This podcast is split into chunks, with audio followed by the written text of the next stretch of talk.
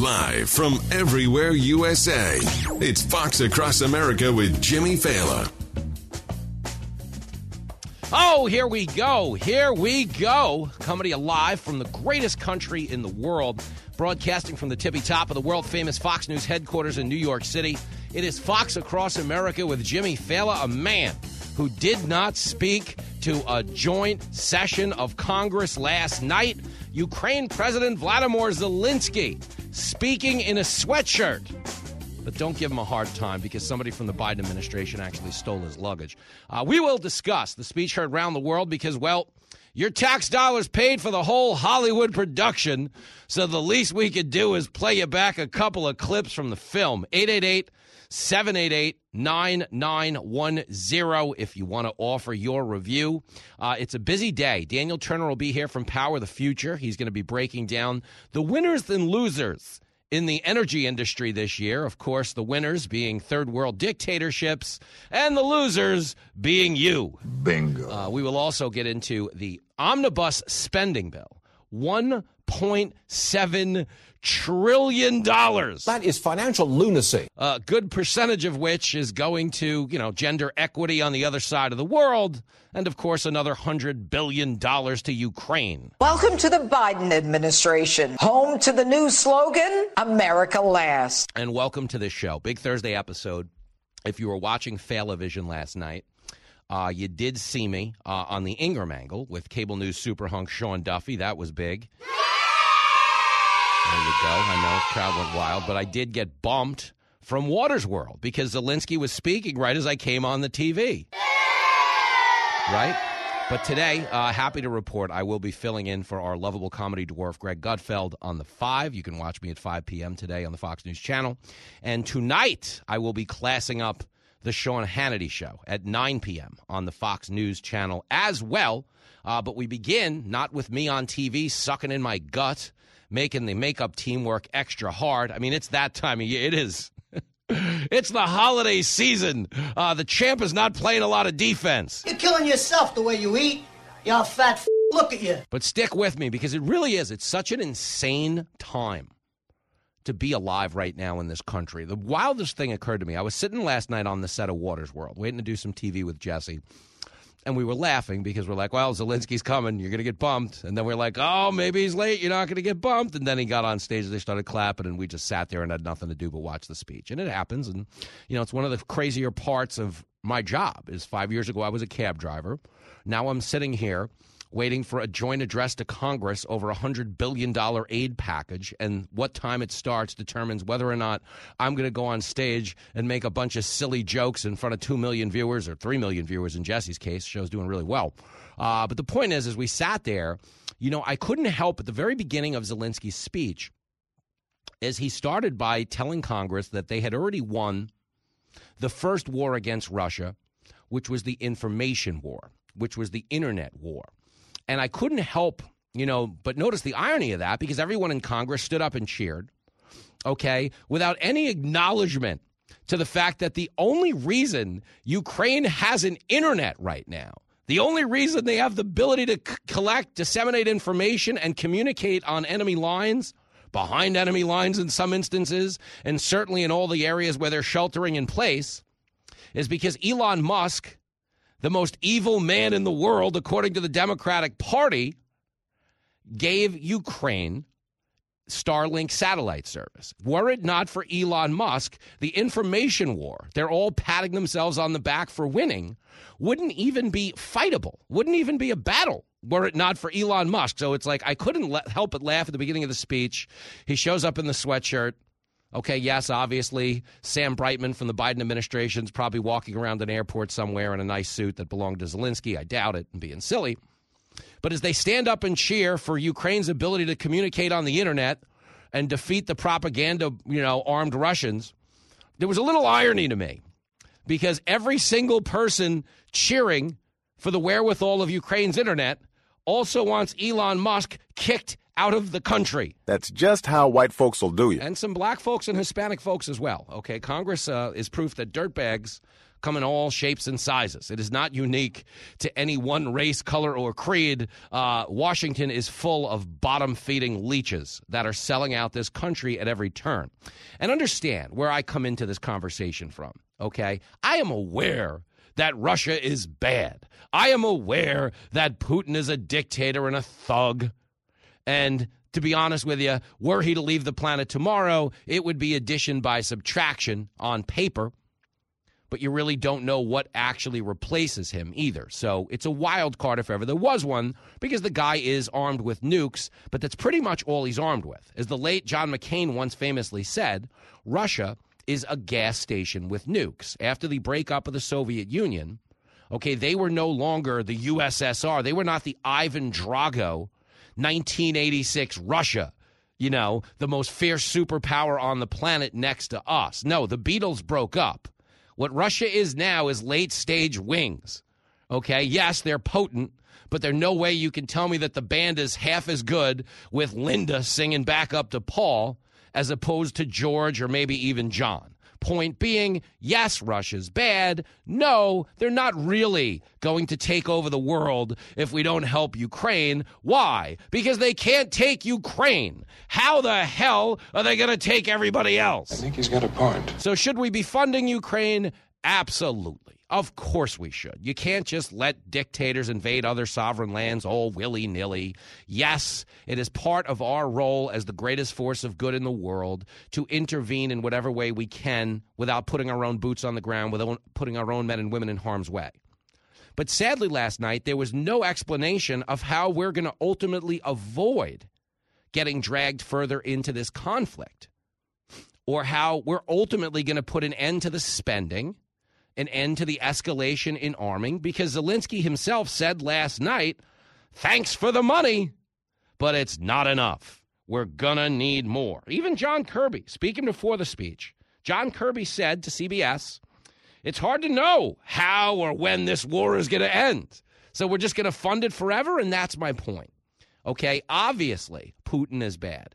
Obviously, we're not on Putin's side. But at some point, you know, you do have to start concerning yourself with America.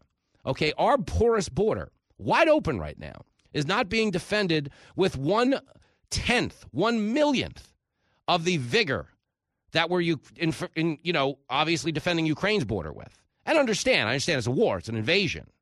Okay, but we've still had over 100,000 Americans die this year because of the fentanyl coming across the southern border. So, what's the difference between their deaths and Ukrainian deaths? Other than one was caused by tanks, the other one was caused by fentanyl being smuggled inside human cavities, sadly, pickup trucks, and everything else. The point being is it doesn't seem like there's any interest in defending you, but there's plenty of interest in defending the rest of the world. And if we're going to do that, which I understand is necessary at times like this, as an American, I'm not speaking as a Republican, I'm not speaking as a conservative, I'm speaking to you as an American. At what point are we allowed to ask whether or not we can know what this money is being spent on? Okay, we've spent over 68 billion before he showed up last night and said we need more money. We gave it to him, and during that speech, he also said, "Thanks, but we need more money." Okay, so understand, okay, He's not done. Okay. Here is Kirby first, clip seven. It's difficult to put uh, a date on the calendar and, and say, okay, it's, it, this is where it ends because we just don't know. And the right. two leaders talked about that today. It's hard to know how and when this war is going to end. But we want to make sure uh, that if and when it comes to a negotiated settlement, if Mr. Zelensky finds himself at the table across from Vladimir Putin negotiating a diplomatic end, that he can do it with the strength that he needs and the leverage he needs. And that's why we're going to make sure that his military can continue to succeed on the battlefield. You gotta do better than that. Okay, listen, when you say the words, it's hard to know how and when the war is going to end. Here's my question, okay? Because we live in such an intellectually lazy time. You know, if you question this effort, if you question this funding, everybody's like, oh, you're a Putin puppet. What do you work at the Kremlin? No. Okay, we're spending $100 billion at a time when we're $32 trillion in debt, and our government can't tell us what defines victory. They can't say what we're fighting for. They say, oh, democracy, the shining light. Really? Because we just outsourced our whole energy industry to a third world dictator who is not in the democracy business. Really? We're buying all our green energy from China that not only deploys slave labor, okay, but as a president for life. So the idea that we're, oh, just, yeah, don't question it, just cut another check. Democracy. Okay, they can't tell us what we're fighting for. They can't tell us what victory would constitute.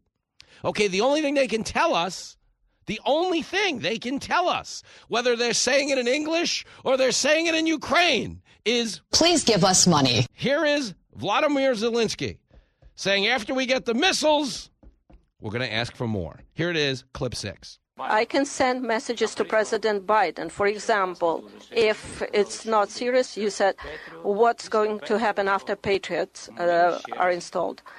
After that, we will send another signal to President Biden that we would like to get more Patriots. That is our life. We are in war. I'm sorry. I'm really sorry. Uh, that is my appreciation.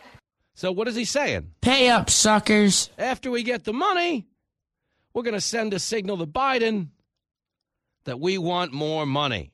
we really are being laughed at and scoffed at throughout the world. They just, they're not respecting our country the way they used to. I mean, can you imagine? Not just, I'm not trying to make this a Trump thing. I'm trying to make it an America thing. But everybody's so lazy now.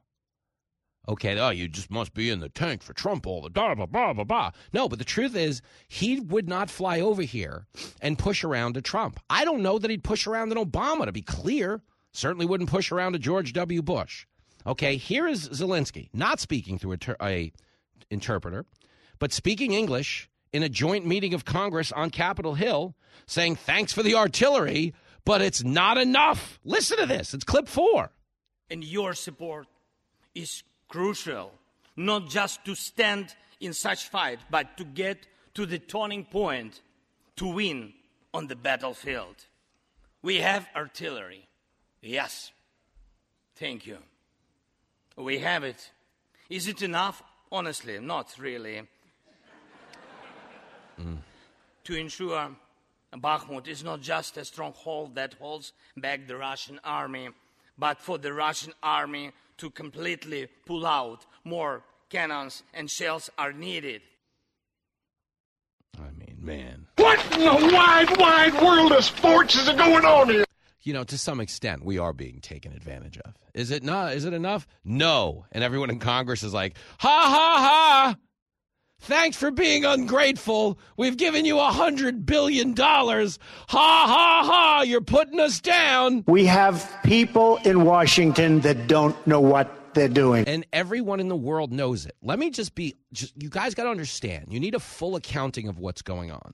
Okay, you're living in an America where if me and my brother Mike go buy Yankee tickets cuz Lincoln is all hopped up that the Yankees re-signed Aaron Judge. He wants to go to every game now. Okay, see, me and Mike go buy season tickets to the Yankees. And Mikey share, my brother Mike, is he Venmos me 600 bucks. Okay? I owe the government an explanation of why my brother Venmoed me 600 bucks. But the government doesn't owe us an explanation for why it just Venmoed Ukraine a hundred billion dollars. What the hell is the world coming to? Again, Rand Paul introduced a bill that would give us a dollar for dollar of accounting of where the money is going and what for specifically. And they said, oh, hell no. Well, you're just trying to slow it down. You must be a Putin puppet. That's what you are, straight from the Kremlin. Look at this guy. Probably has Russian dressing on his salad. Never seen anything like it. You know, and that's what they do. But the victim here is not Ukraine getting attacked by Russia. It's you and me getting ripped off. Dude, we're doing late stage empire stuff. Understand this about Russia Putin is bad. Do you know what Russia's GDP is? Its annual GDP? It's about $1.75 trillion. We just spent okay, more money in an omnibus spending bill than they will in a year. We just sent Ukraine more money than Russia's entire military budget is for a year. Russia has a GDP that's almost the size of California. So, this idea that we keep propping Putin up as a justification for sending even more money because they're so evil, they're so potent, Russia is using weapons that they're buying off Iran. Okay, that they're funneling through places in the Middle East from terror groups like Hamas. They're not getting top quality dollar for dollar U.S. heavy artillery. They're basically fighting us. You know, yeah, they've got some old school missiles and weapons. It's like, but it's like when you go down to Cuba, the hottest new car is a 61 Buick Skylark. Russia is way behind the times. And I'm not saying we should just let them run roughshod all over the area, but I am saying you're not a bad person to ask where this money is going for. Because the guy who's supposed to be doing it in Washington is the president, and he wasn't even awake for the speech last night.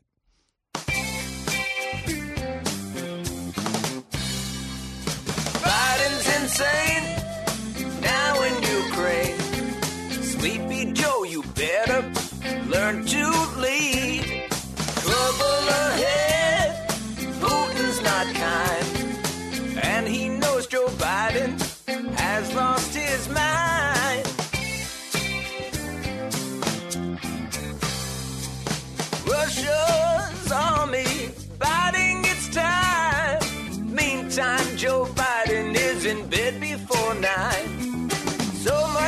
much dysfunction from Kamala too that our threats don't scare them cause Putin knows it's pretend.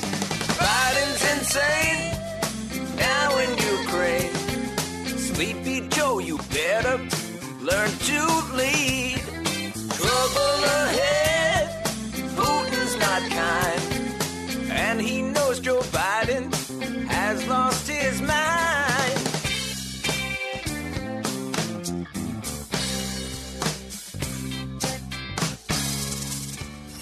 You're listening to Fox Across America with Jimmy Failla.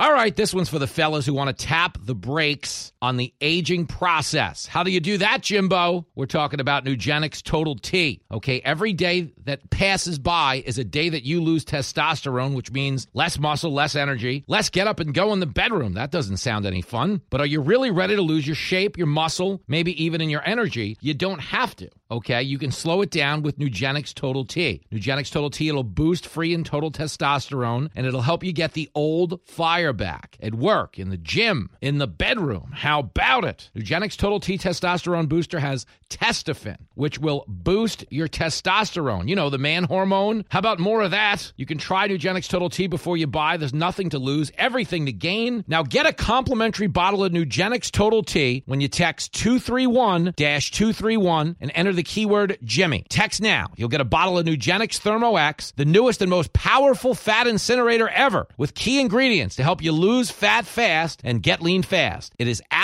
free. Your complimentary sample available to you if you text 231 231 and enter keyword Jimmy. It's 231 231 and you enter the keyword Jimmy. Texting enrolls you in a recurring automated text messages. Consent not required to purchase. Message and data rates may apply. So the leader of a foreign government, dressed in a sweatshirt, waltzes into the United States Congress and starts demanding money, and then has the gall to tell the people sitting there who are giving him tens of billions of dollars more of your money that it's not charity, it's an investment. Really, what are the returns on that? And by the way, what's the point of it? What is the goal here? What's the justification for it? Do we have a historic debt to Ukraine? Do we have a historic animosity with a non Soviet Russia? No, no. How do we win here? What's in it for us? Isn't this our country? And where do you get off talking to us like that? Do we hate ourselves so much? Do we have so little respect for the United States of America that will put up with that, that will applaud it? Thank you, sir. May I have another? What's wrong with us? Seriously. I think he's got a point. Good for Tucker. And, and you want to know something? That doesn't mean he hates, you know, Ukraine. It doesn't mean he's rooting for Russia. We live in such a lazy time that people are willing to abandon their own rights in the name of the convenience that comes with just branding, taking the safe position. Well, Ukraine, we want to support them, so let's just, that's good. And forfeit your right to question whether or not that's good here in America. Forfeit your right to know what the government's doing with your tax dollars here in America. Because we don't want to get yelled at on the internet for being Putin puppets or something in between. Yo, we're $32 trillion in debt.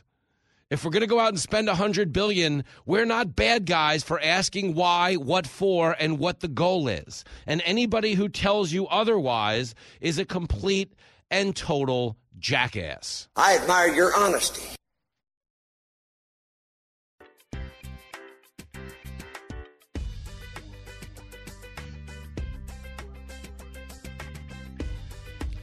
Oh, did he ever?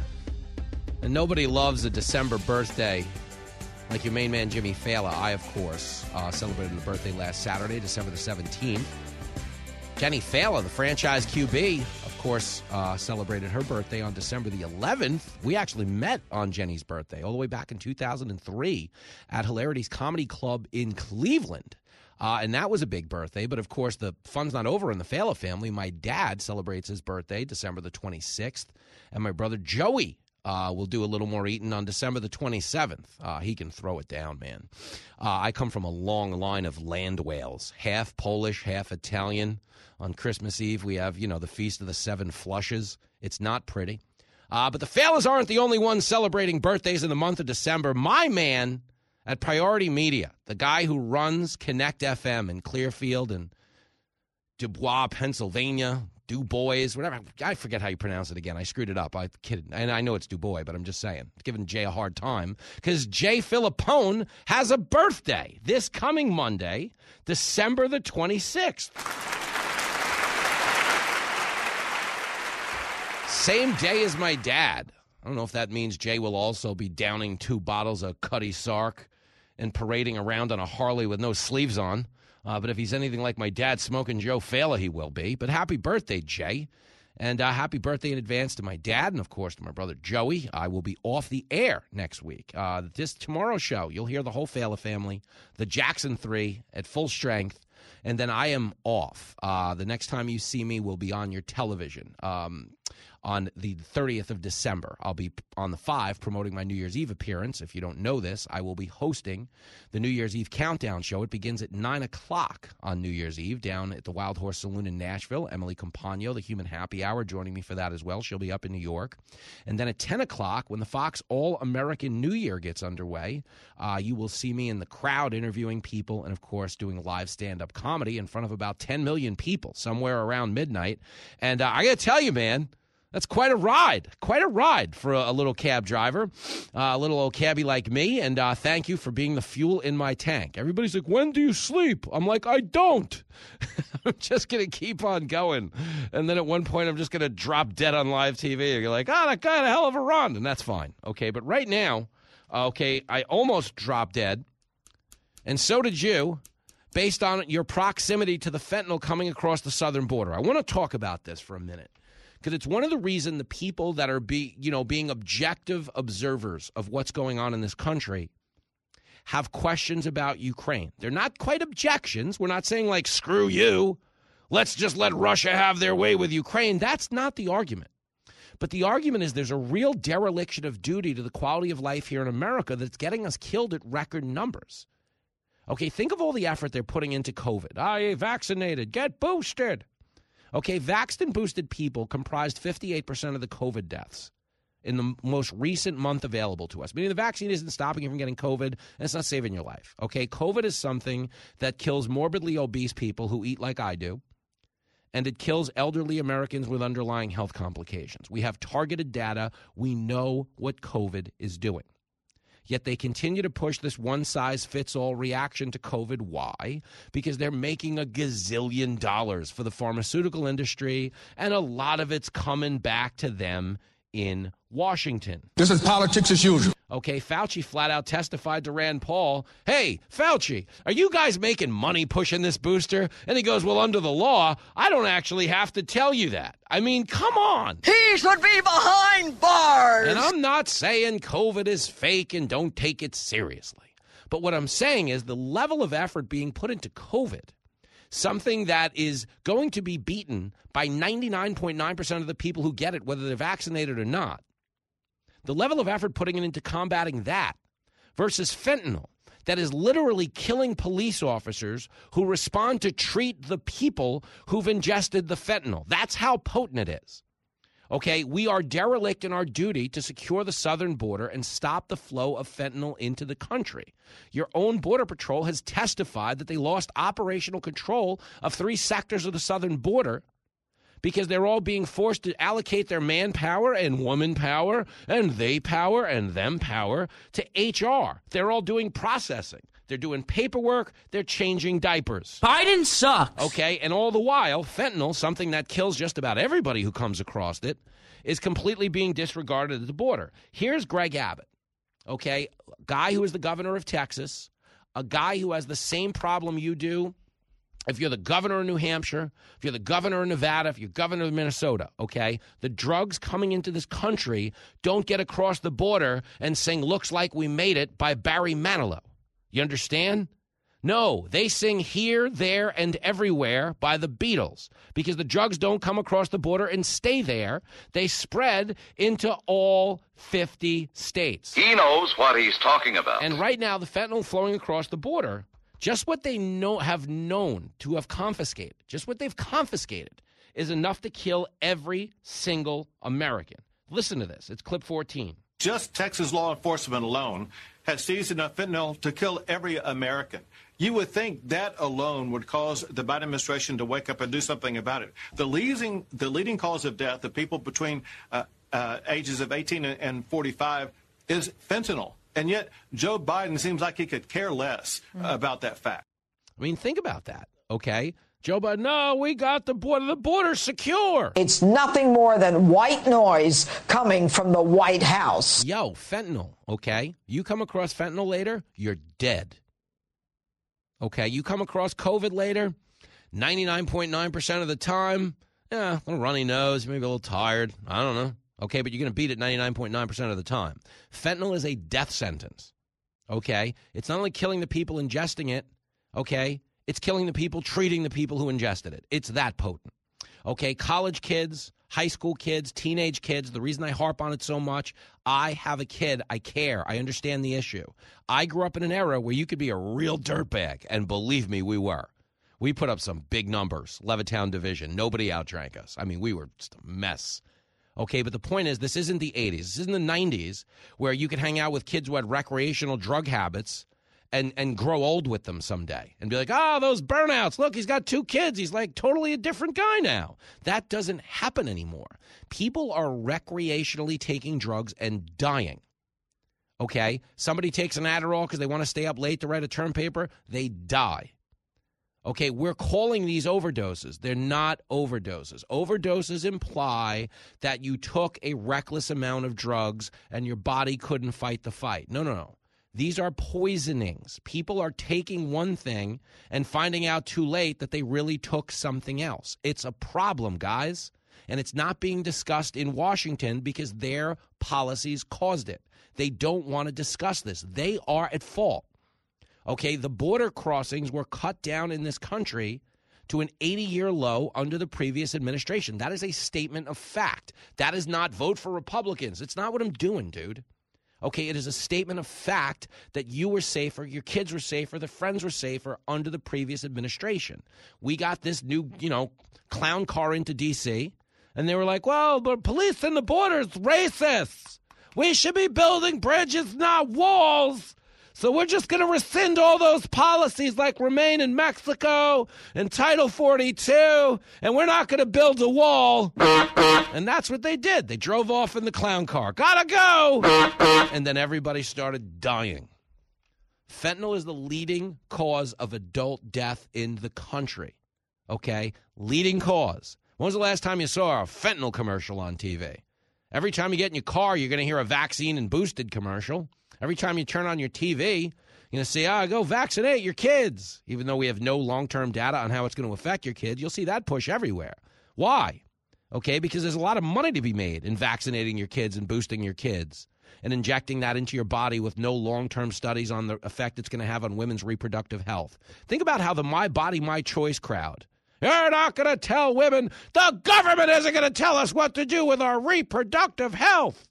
Those same people want you vaccinated or ostracized from society. In fact, they were fine with you dying if you were unvaccinated. Dr. Fauci said that if hospitals get any more overcrowded, they're going to have to make some very tough choices about who gets an ICU bed. That choice doesn't seem so tough to me. Vaccinated person having a heart attack, yes, come right on in. We'll take care of you. Unvaccinated guy who gobbled horse goo. Rest in peace, Wheezy. You're. Oh wow! Yeah, no, they clapped. Wow, look at that. I mean, you're an idiot. What a loser. Unvaccinated person, rest in peace, Wheezy. Woo! Look at us. We're better than them. Yo, just so you know, okay. The unvaccinated people won. They won the argument. Okay, they held out, they didn't get vaccinated, and science proved them right. They didn't need it. That is a statement of fact. Pfizer has testified to the European Parliament that they didn't even test this vaccine to see whether or not it stopped transmission. The whole argument over the vaccine is that it was not a personal choice. You were getting vaccinated for the greater good because even though you might be healthy, you could get COVID, spread it to somebody who wasn't, and you'd kill them. And according to Biden, this was a pandemic of the unvaccinated, and you had to get it because it wasn't about you, it was about everybody else. That was the argument. Because you can't build a wall high enough to keep out a, a, a, a vaccine. The vaccine can stop the spread of these diseases. And so everybody talks about freedom and not to have a to have a shot or have a test. Well, guess what? So how about patriotism? How about making sure that you're vaccinated so you do not spread the disease to anybody else? What about that?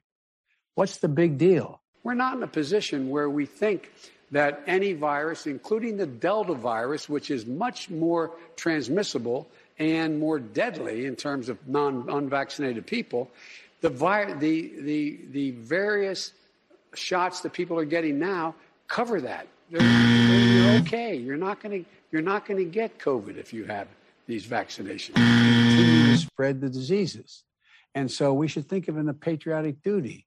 Whether you're whether you're working in a supermarket to make sure you have been vaccinated, so you're not spreading anything to anyone else, or you're not likely to get the virus, whatever virus. And Delta still is the worst I mean, really think about that, man. That was a hot mess inside a dumpster fire, inside a train wreck. How many? That's four different times you heard the President of the United States say, You're not going to get the virus if you get this vaccine. Don't forget, Pfizer, Moderna, it's the one I've got. I got the vaccine. Okay. I live in a city where we wouldn't be, they can't employ us. If you have more than 100 employees, you, it was mandatory vaccinations under New York state law. Fox, their original policy was you didn't have to get vaccinated, but you had to get tested if you wanted to come in, which I think is beyond reasonable. And then the state of New York stepped in and said, nope, you're all getting vaxxed. And let me be clear. I didn't put up much of a fight. I don't care. Okay. I am a former New York City cab driver who made his living doing comedy on the road. I have done more drugs than a retired lab rat. Okay, I'm not going to balk at what I'm putting in my body, but you should. You have every right to. But understand vaccinated people. Joe Biden just said vaccinated people aren't going to get COVID. It's about patriotism. It's not about you by the other guy. Vaccinated people won't get COVID.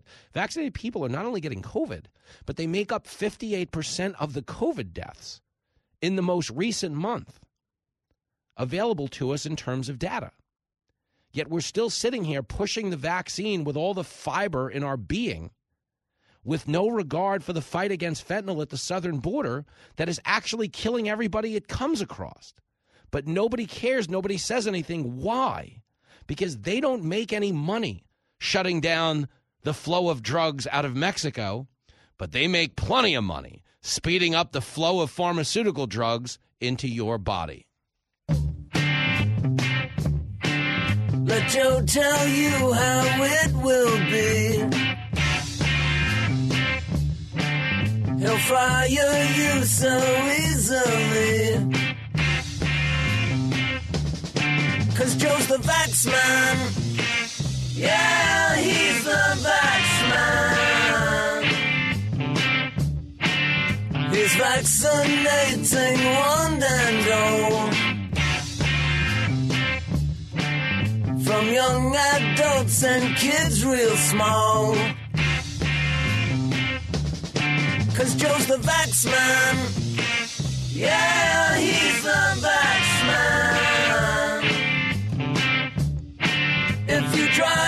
truck, vax your seat. If you own a farm, vax your weeds. If you're serving food, vax your eats. If you're anti-vax, won't let you treat. Vaxman.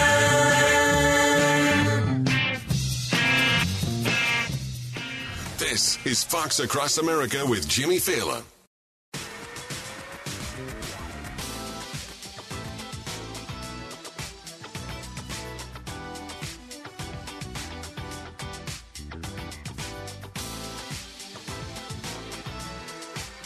It is Fox Across America with your radio buddy, Jimmy Failla. Everybody keeps asking me when I'm going to go back on the road. Hey, comedy guy, when you going to saddle up the show pony in 2023? Well, the next time you're going to see me do stand up is live on New Year's Eve on Fox's All American New Year down in Nashville, Tennessee. You will see me live on stage addressing the nation uh, with the year in review, which I got to be honest with you. It's a really high honor. Like, do you know when I started out doing stand up comedy in Times Square? Me and Dean Imperial, my buddy, were just passing out tickets to get on stage. That's how you got on stage. You'd give out tickets in Times Square and con the people into coming to watch the show. That's how you get an audience for a bunch of comics nobody's ever heard of. It's called barking. And we used to sit in Times Square six, seven hours a night so we could get five minutes on stage. That's what we did. You got to want it. That's where we started. And I parlayed that level of intensity into a lucrative career as a cab driver driving 84 hours a week for about seven years. And then I started to, you know, pick up a little more comedy work and writing work and in between and eventually made my way into Fox. But the point is, we fought a hell of a ground war. And it's fascinating to know we live in a country where you could start out handing tickets on a corner in Times Square to people who had already been thrown out of the strip club and needed another form of entertainment. But that's where this thing started. Uh, and it'll take us all the way to New Year's Eve in front of about 10 million people telling jokes to the whole nation. It is a wild ride. Like, it's not lost on me.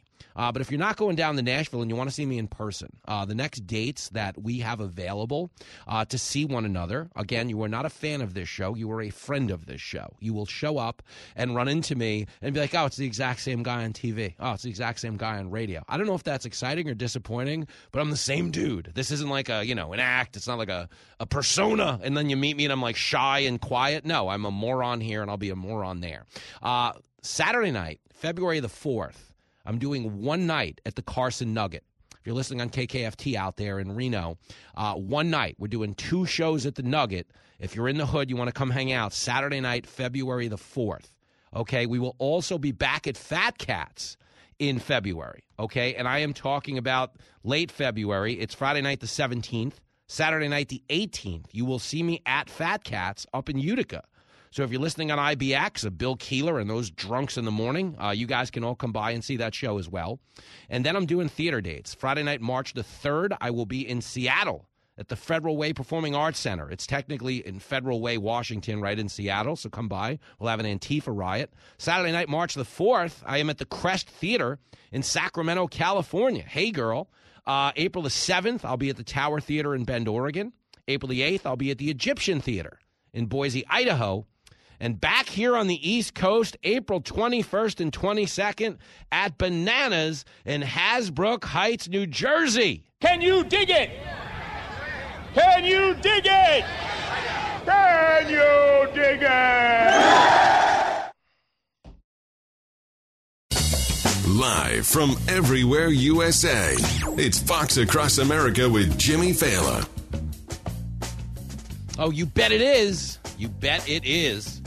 And we are coming to you live from the world famous Fox News headquarters in New York City. I always say it's the greatest country in the world. It is, but I'm going to hold my praise in this hour because we got a $1.7 trillion omnibus spending bill going through. It's 4,100 pages long, and we're about to vote on it without reading it. That's stupid. Use your common sense. Um, if only they had some. Uh, this is a discussion that we will take up not only with Daniel Turner, with Arizona Representative Andy Biggs as well. Uh, he is from the Fighting Fifth Congressional District of Arizona, and uh, he's ready for a fight. I'm as mad as hell, and I'm not going to take this anymore. Listen, man, uh, if you're listening to this show, first of all, Merry Christmas, Happy Holidays. You celebrate Hanukkah, you celebrate Kwanzaa. I know there are other holidays as well. Whatever you're doing, okay? Happy that. Okay, marry that. Live it up. Okay, it's a great time to be alive. You're in the fun business. Life's never been more convenient. Okay, there's more technology in the phone in your pocket right now than the president of the United States had at their disposal 20 years ago. Do you ever think about that? Like when we when we uh, interview Ari Fleischer every year on September 11th, he was the White House press bo- uh, secretary at the time, and uh, he was aboard Air Force One with George W. Bush when it was the only plane in the sky.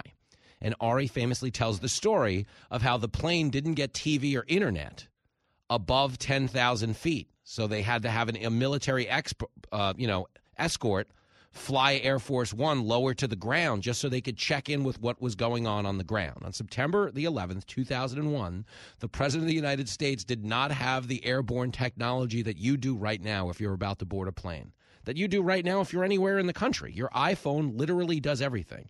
Your smartphone is so smart that you're now dumber for having owned one. Correct the mundo. People can't spell, they can't remember directions. Nobody remembers phone numbers by heart. When I was a little kid, you had to know your phone number by heart before you left the house. Everybody just texts, checks in on an app. It's a weird time to be alive. But the point is, it's never been more convenient.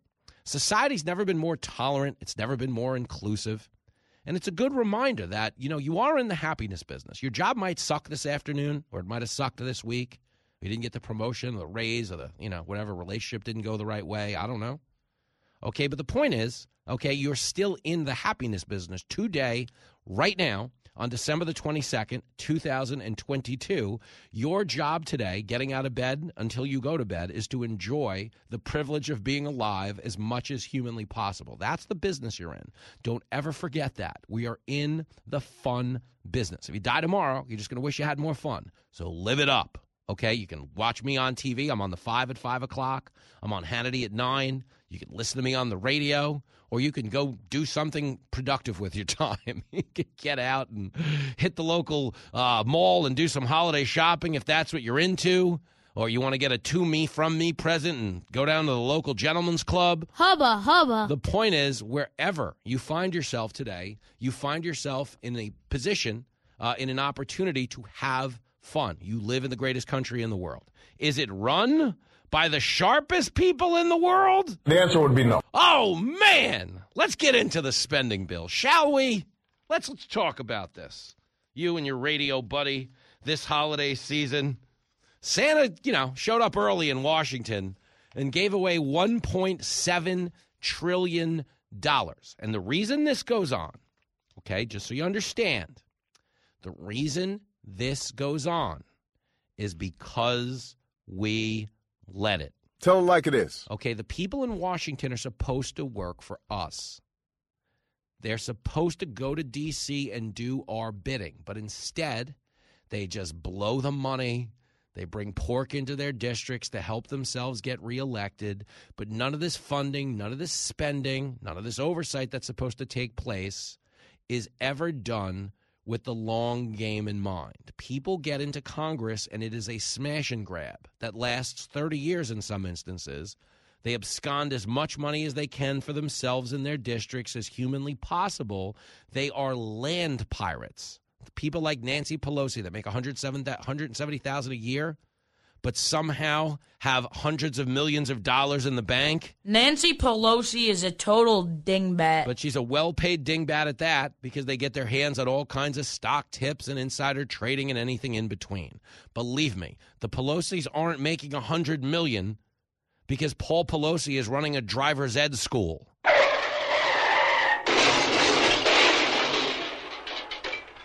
And I don't want you to think this is unique to the Democratic Party because we got plenty of land pirates in the Republican Party, too.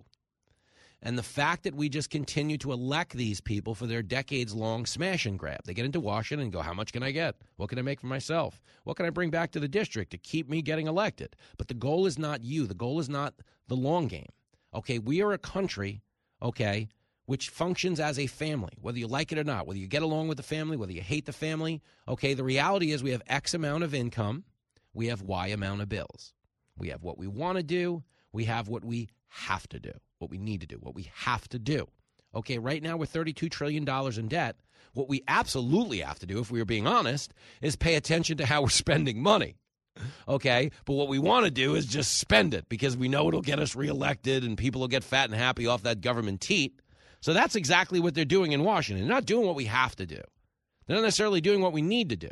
They want to spend money. So we don't have it. So what did they do? They printed the money and they spent the money anyway. Thanks, big government weenuses. Here is uh, some sound.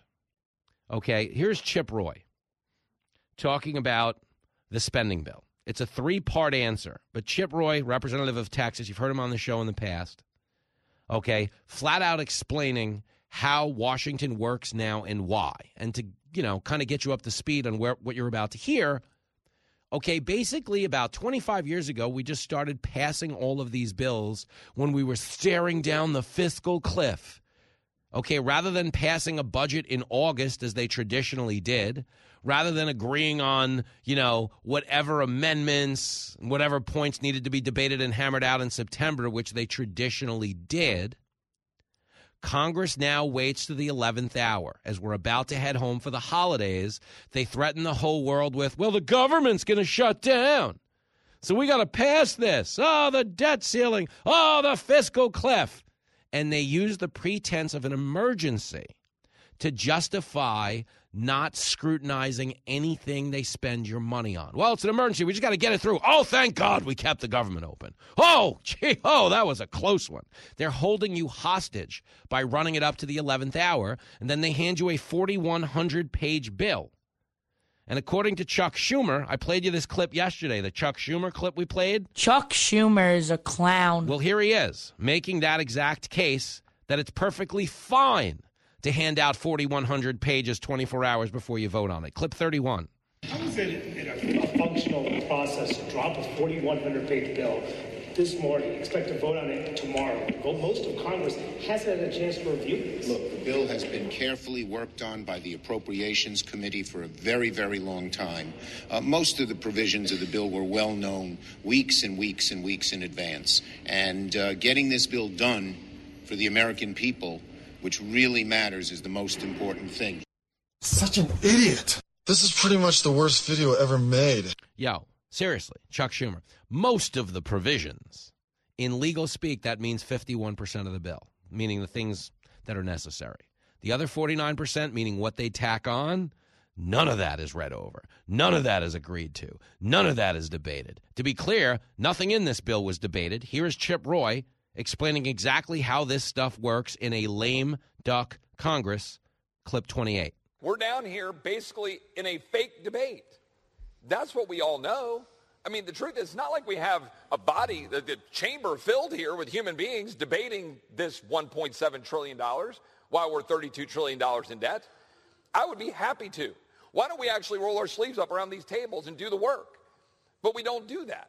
We're literally down here. We're going to do what 30 minutes aside if we even do that, right? And then what? We're going to vote. We're going to vote on a rule that packages together, as I said, deeming as passed a House bill on federal agency reporting goals with a House amendment to a previously passed Senate amendment to pass a $1.7 trillion omnibus combined with a CR for an extension for a week in a lame duck Congress.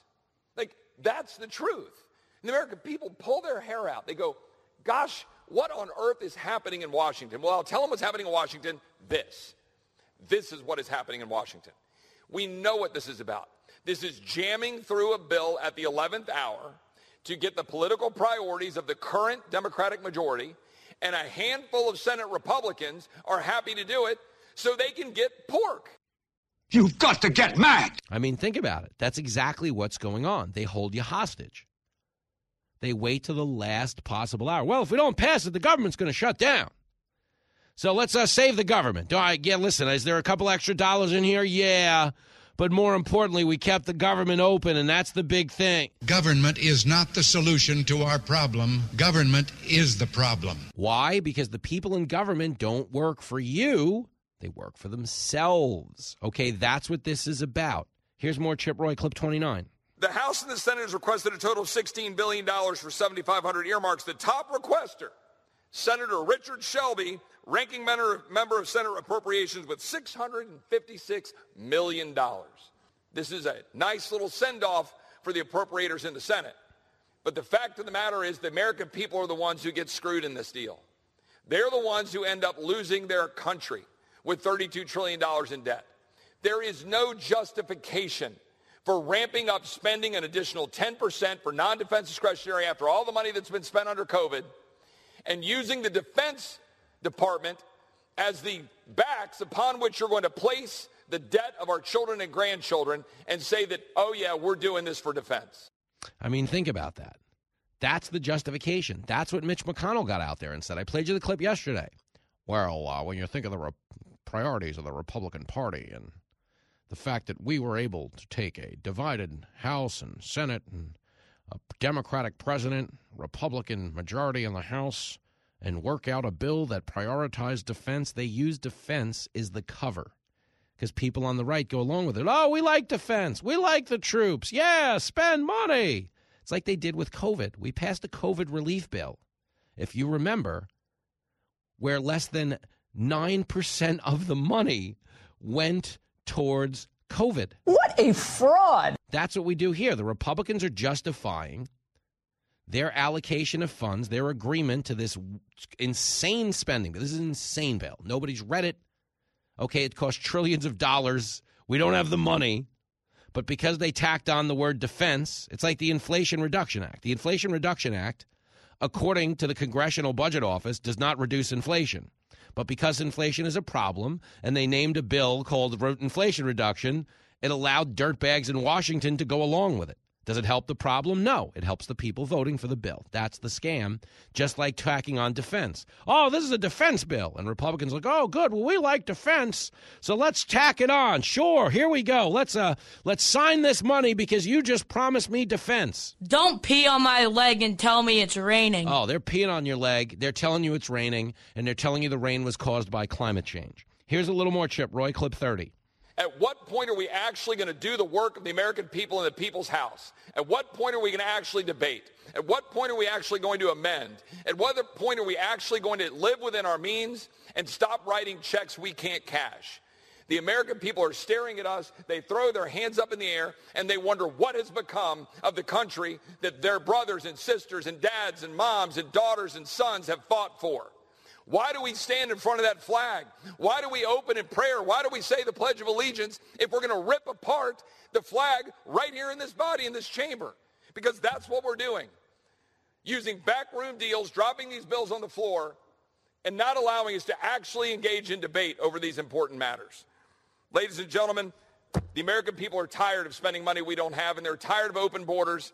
They're tired of empowering bureaucrats like the FBI. They're tired of forced vaccine mandates of the Department of Defense. They're tired of an IRS harassing the American people, allegedly for more revenue. They're tired of an NIH and a CDC making it up as they go along and shutting down economies and jamming it down the throats of the American people. They're tired of an EPA and a Department of Interior restricting Americans' ability to have reliable energy. The American people are tired of it. I hope help is on the way.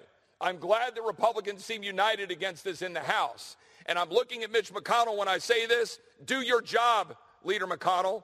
Do your job and follow the wishes of the American people who gave a majority to Republicans in the House of Representatives. And let's stop this bill. Amen.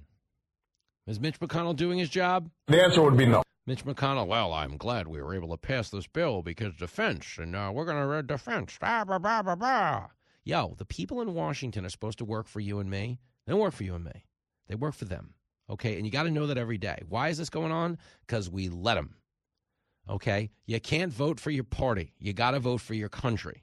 Okay, sadly, in this moment, a lot of us got duped into voting party because, yeah, you hate a lot of policies on the other side. But the bottom line is you wind up electing the people who have what? The most Instagram fame, the most notoriety on TV, Ugh, that's not the answer. Okay, the answer is always results, and we're not getting them anywhere in Washington right now. You're absolutely right. You're listening to the funniest show in the North Pole. We all need to laugh. It's Fox Across America with Jimmy Failla.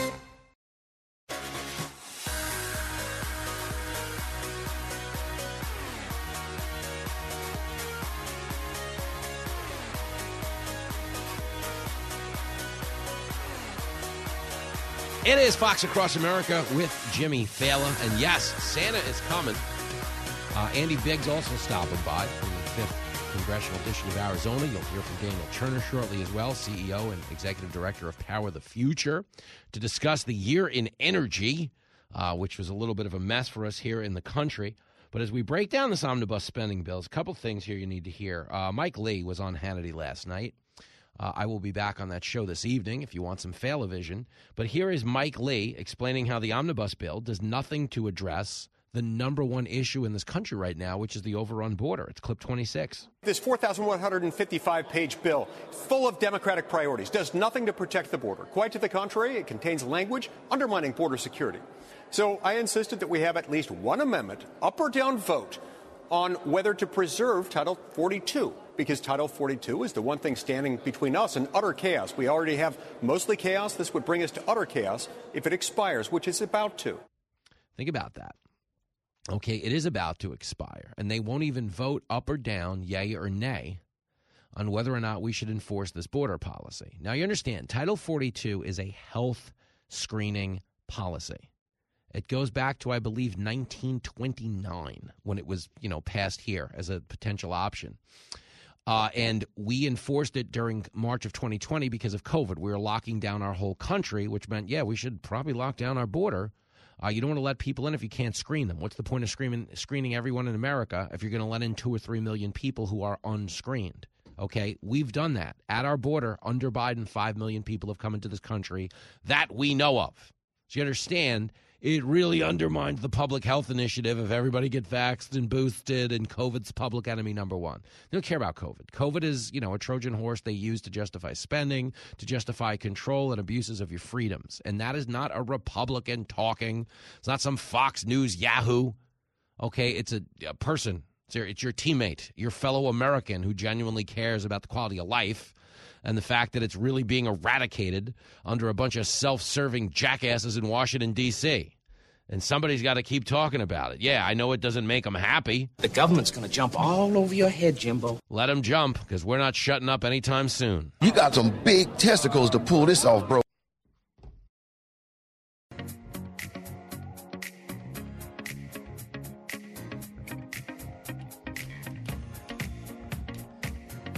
Oh, girl. It is Fox Across America with your radio buddy, Jimmy Failla.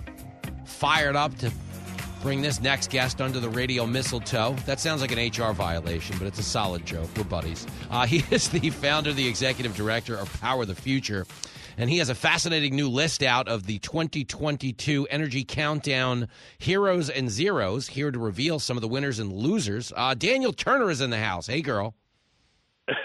Jerry, it is always great to be on your program. Thank you, sir. You know what I like about my intros is I know the guests don't know where they're going to go, but neither do I, and that's what makes them fun. And that's what makes your show fun, right? I mean, if if, if you're that scripted, how how boring is that, right? Oh. I mean, as, I mean, if you want scripted, just go listen to Chuck Schumer on the Senate floor. Oh. right. I mean, but if you can't ad lib a little, I mean, and have Yeah. some personality, then you wouldn't be in the position you are right Th- thank you, thank you. You know, in NASCAR they say drive it like you stole it. You know, and that has absolutely been my mo from word one when somebody was crazy enough to put me on the air. Is you really got to you treat it all like it's a rental car. You just beat it up good and bring it back. Tip the guy a twenty and hope they'll still rent to you the next day. You know what I'm saying? Every- Absolutely. Every day I walk out of here, I tip the head of radio twenty bucks. I'm like, here, thanks. It's uh, it's got a half a tank in it. Thank you. I'm kidding. Uh, Merry Christmas. Uh, I know we are uh, coming towards the end of the year in the energy business. I saw your list today, and I had to discuss this with you. So we are at day ten. Is that what I am to believe? Yes, we wanted to do like the 12 days of Christmas, and Mm-hmm. we wanted to do 12 heroes and zeros Mhm. and highlight all those people who contribute to the energy conversation for good or for ill. Mhm. Now, right off the bat, we got to say if there was a 12 days of talk radio heroes, I mean, you would top that list. There's no doubt about it. But we're just talking energy here. Yeah, but just yeah. So, but I, you're telling me I am the partridge in a pear tree of radio. Ab- absolutely, absolutely. And all those drummers are drumming for you, my friend. Oh, Daniel Turner, you're such you sure know how to treat a girl. Okay, well let's continue this conversation. well, you butter me up. Uh, well, let's talk about it. We're we're we're at day ten, okay, and this is just energy. Just take it from there. Tell us anything you want. Yeah, well, day 10 is a zero day. We're, we're going back and forth. We're flip flopping. Okay. You know, like Republicans when it comes to spending. We're flip flopping, and right now we are on a zero day. And who is, we, well, actually, we have two zeros today. And who are great zeros than, of course, uh, John Kerry and Gina McCarthy? Those are the unelected, unconstitutional. No one knows who's on their budget, no one knows their staff.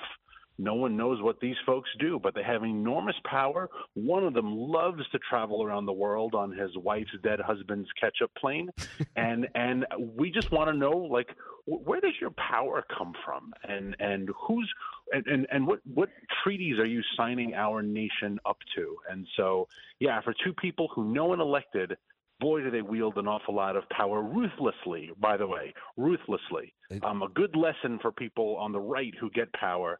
Uh, instead, we capitulate and try to make deals with the left when we get power. So all the time. And when you're talking about uh, John Kerry, he really is like the environmental version of Fauci, you know, an unelected bureaucrat that has such a detrimental impact on the economy, on the country, on the energy sector, and as you said, unelected. And just so everybody understands, when you say his wife's dead husband's ketchup plane, uh, his wife is, of course, married into the Heinz fortune, correct?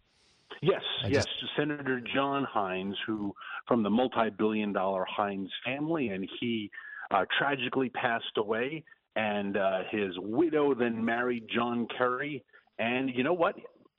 Kudos to him, man. Everyone should marry uh, a widow or a widow who's got billions of dollars to her name. It's a good way to make a buck, you know. And when you are someone like John Kerry with really no uh, accomplishments, um, really no talent, right? His talent is his name.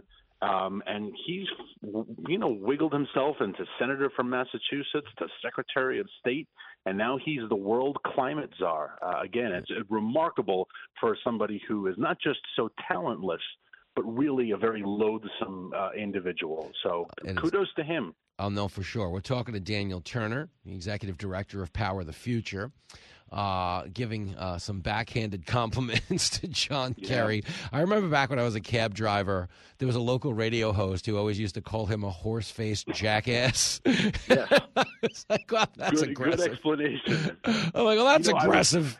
That's, It is very aggressive, Well, that's- but it's accurate. yeah, well, that's You know, why. I was- Go ahead. I was going to say I was on a Twitter rampage earlier about that god awful song that's almost 40 years old by that group Band Aid. You know that? Yeah, Do Feed the they know it's Christmas? Yep, the one that is as soon as it's on the radio, you try your hardest to flip the station. um, but that was written about the famine in Ethiopia Mm-hmm. um, and the famine in Africa, and and John Kerry's green policies enslave millions of children around the world um, because they are working in cobalt mines and lithium mines and copper mines to get all of these raw materials to go green. The cost of going green means that right now the slave trade is worse than it was when we literally had a slave trade before the Civil War. Um, and Bono hasn't said a damn thing about it, right? No one's written a song. John Kerry still goes around the world and talks about being green. And yet, 40 years ago, we wrote that, again, god awful song about famine. So, you know, famine's not, famine is very sexy. Slavery, we just kind of turned a blind eye to. And John Kerry is the is, is leading the world slave trade with his policies. So he's a zero in my book. Well, it's it's crazy to think. So you're telling me if they made Feed the World today, it would be uh, when they go on break. Feed the World. exactly. If they get a break, right? I don't think there's OSHA in in the Congo, you know, and those six year olds with their little tiny fingers, they can they can dig into rocks a lot better than adults can. And you know, I, I'm making light of it, I know, awful, but it's how true. You're not wrong. No, no, no. Listen to me. One thing that needs to be said is I, I don't live in that world where the people trying to draw attention to the actual human suffering are the bad guys. You know how they because we do like, we do that in this world. You get mad at the comedian for making a joke. Uh, like I, I somebody somebody said to me something once. Somebody sent me a message I made a joke about Prince Andrew on the air, and they were like, "Oh, I, you know, I, I can't believe you're make you're make you're laughing about this whole." I'm like, "Whoa, whoa, whoa, whoa, whoa, whoa, whoa, whoa! If you you have anger for me making a joke about the situation, but none for the guy doing the horrible thing. Exactly. That's where we lost our way. You joking about children hoping they can get a swing set in the break room for Christmas, but me having to remind you that those kids don't even get breaks is not the indignity they're suffering. The indignity they're not listening." To this radio show is the fact that they're too busy working. And that's what's so dumb. Because this is the thing, uh, you know, when me and you talk about this, specifically slave labor being, you know, deployed by the Chinese Communist government, okay? Everything that we hold America hostage over took place in this country 200 years ago. And all of the people holding us hostage over what we did 200 years ago are blindly empowering places around the world where all of those indignities are taking place today. Absolutely. It's a brilliant point you make. And the very people who are leading the green revolution, that we have to go green, climate change is real, I guarantee you they are also waving Black Lives Matters flags. I guarantee you they are calling for the removal of every statue of every founding father who who was a slave owner, um, and they just don't see how all the dots align, right? I, uh, and I'm not being hyperbolic when Mm-hmm. I said the slave trade worldwide now is worse than it was when we literally had a worldwide slave trade before the Civil War. Um, you know, also on that list, in the same note, is, is the Prince and Princess of Wales, William and Kate. You know, they just had that huge party in Boston not long ago for the Earth Prize, and everyone walked the red carpet, and Kate wore a green dress because it was green, and she wore, you know, God knows how many millions of dollars in diamonds that used to belong to her mother, her grandmother-in-law. And and everyone said this is great. We're raising all this awareness for climate change, but again, their agenda is enslaving children in Africa and and Will's six times great grandfather. Now we're no fan of that man because his name is George III and we had a revolution against him. Mm-hmm. But we will say this: George III outlawed slavery and he sent thousands of British seamen to die on the high seas to stop the worldwide slave trade. And here is his six times great grandson who is building up the worldwide slave trade again by saying we all have to go green, we need wind and solar. So Will and Kate are also zeros on our book. I don't care how hot she is or how big her diamonds are, zeros. Daniel Turner, does this mean you're Team Harry? No, oh God, I am. I'm team neither of those those people. I don't want to. You know, we fought a revolution for a reason, and I could care less about them. I would like to know, quite frankly, a little bit unrelated. I want to know what kind of visa Harry has, hmm. because just because you marry an American in your own country doesn't mean you get to come and live in America indefinitely. Yeah. So I don't. How the hell is this guy? Well, I guess everyone's here illegally. So what do we know? Nobody cares. Nobody Um, cares. They're not listen. No one cares. Nobody. America. We now live in the in the college bar that doesn't check ID. I say this all the time. That's where you live. You don't live in a country. You live in a college bar. Anybody's welcome. Come on down. Just you know, pay the money or don't pay the money. Yeah. The only real difference between us and the college bar is the college bar doesn't give you a stimulus check when you get there.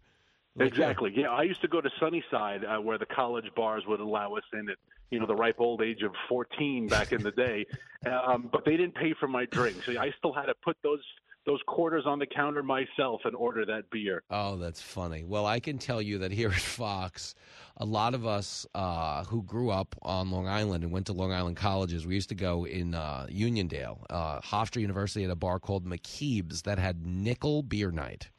And uh, yeah, nickel beer night's like a hell of a bargain when you're a college kid with no money, but you actually pay double in the long run because the thing about the nickel beer night is they're not exactly throwing a lot of energy into cleaning the taps when they're turning over those five cent bottles of beer. You know what I mean? Drafts of beer. It's a great, it's great weight loss mechanism, though. If you're looking to lose Some money, it's beer and some E. coli Yeah. with that beer. uh, that's yeah. I'm gonna have the Ebola light. Do you have that on draft or just in bottle? If anybody needs me, I'll be in the potty for a month and a half. It's not good.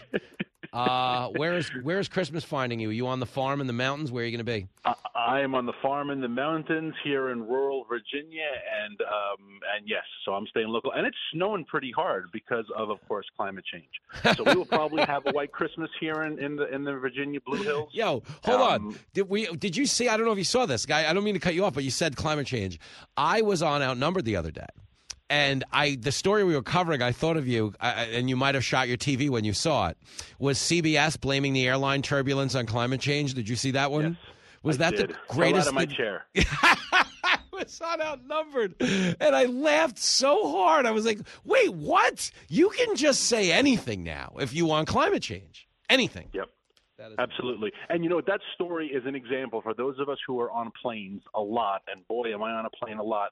They do tell you when you sit back down, put your seatbelt on because you never know when you get unexpected turbulence. Well, everyone who got hurt on that plane wasn't hurt from climate change. They got hurt because none of them had their seatbelts on. And sure enough, they flew up and hit the ceiling. Now, I feel bad for them, and that's pretty scary. I'm not going to say I probably would have chuckled a little bit after I stopped screaming, but put your seatbelts on when you sit back down. Uh, I mean, it's pretty simple stuff, Dan Turner. Pretty simple stuff, but uh, nobody listens. Well, Merry Christmas, ho ho ho! Uh, and if you know if you're in Santa's sleigh, put your seatbelt on for that as well, right? You know, Santa's sleigh could probably hit turbulence. Well, climate change turbulence, absolutely. Yeah, well, that's there's that. These poor reindeer. that's so funny. Oh, what a dumb time to be alive. Uh, well, listen, man, uh, it's been a great year having you on the show. Uh, we'll do this again in 2023. Always a pleasure, Jimmy. And Merry Christmas and Happy New Year to you and your family and your wonderful listeners. Oh, ho, ho, ho, my man. There he goes. The great Daniel Turner. There we go back after this. The critics have spoken. Well, that was different. Yep, lousy, but different. You're listening to Fox Across America with Jimmy Failla.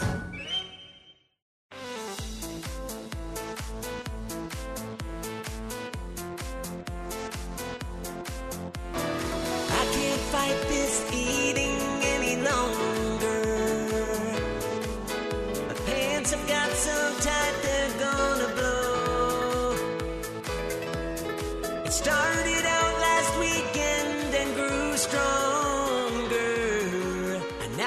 so fat I cannot see my toes. But I can't fight this eating anymore. I've forgotten what I ate the day before. It's time to skip the gym and hit the store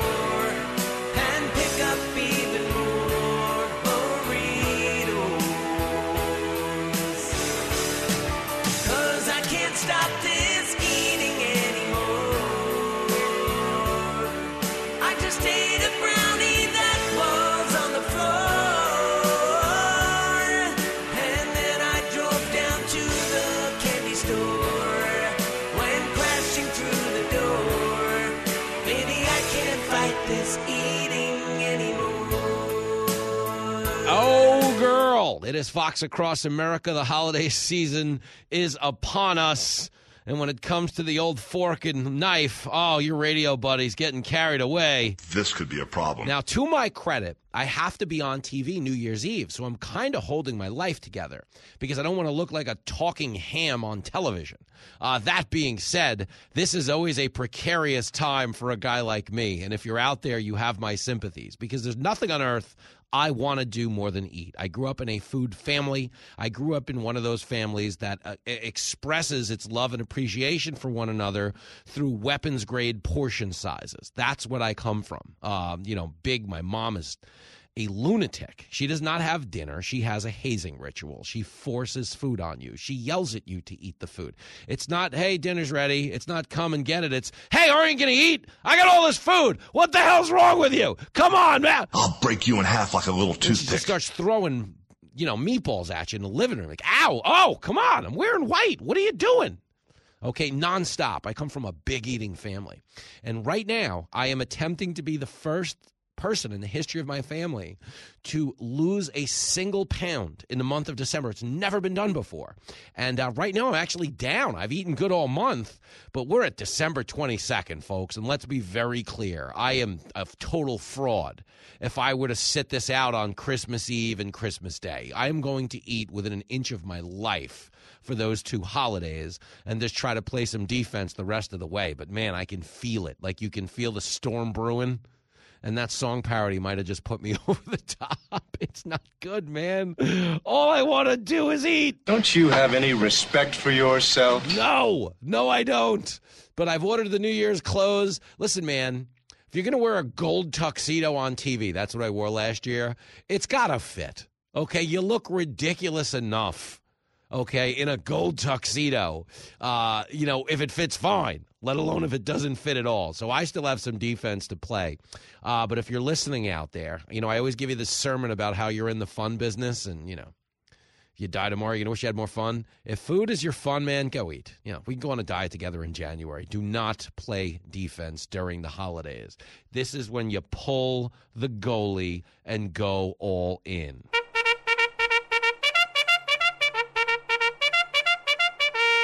One hundred percent. And that's exactly what we're going to be doing in the next hour uh, on the radio side. Andy Biggs is coming by from the Fighting Fifth Congressional District of Arizona.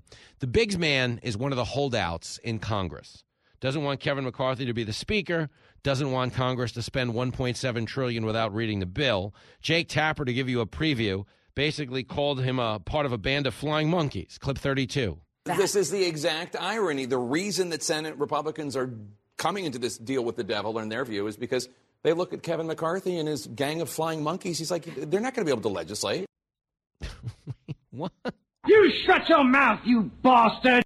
So basically, his claim is some Republicans are going along with this because they know it's better than what McCarthy's going to do. Now, that's not the God's honest truth. The reason some Republicans are going along with this is because while they run on fiscal responsibility and managing our savings, they get to Washington and quickly expose the fact that they're completely full of.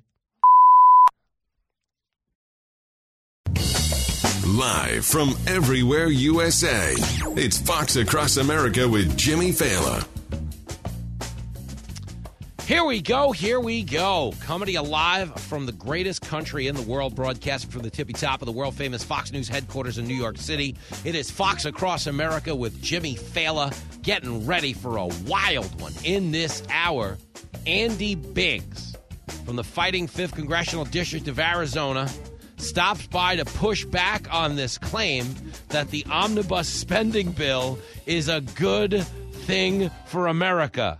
Stop lying to us. Oh, are they ever? 4,100 pages. No one's even read the thing, and they're all getting ready to pass it so they can go home for the holidays. This is total crap. Is it ever? And we're going to get into it at 888 788 9910. As we are now one day closer to Christmas. Santa's coming. Uh, bringing a couple of reindeer. I think the gifts are going to be a little bit lighter this year given the inflation. Thanks for ruining Christmas, Joe. But we bring up Joe not just because of inflation, but because apparently, according to a new book and a new report in Politico, now Politico is pretty left wing. They're not exactly Mar a Lago monthly. But Politico, uh, previewing a new book called The Fight of His Life by author Chris Whipple, which examines the first few years of the Biden presidency. As you know, Biden sworn in uh, January the 20th, 2021. I don't remember that ever happening. But it did. And uh, this fella has written a memoir about it. And according, okay, according, okay, to the book, Joe Biden does not only detest Kamala Harris, but he's not a big fan of her husband either. What in God's name is he doing? Fascinating stuff. And I want to understand when everybody somebody puts out a book about, you know, a prominent political figure. Okay, 99% of the time they're putting the juiciest stuff in the excerpts because they want you to buy the book.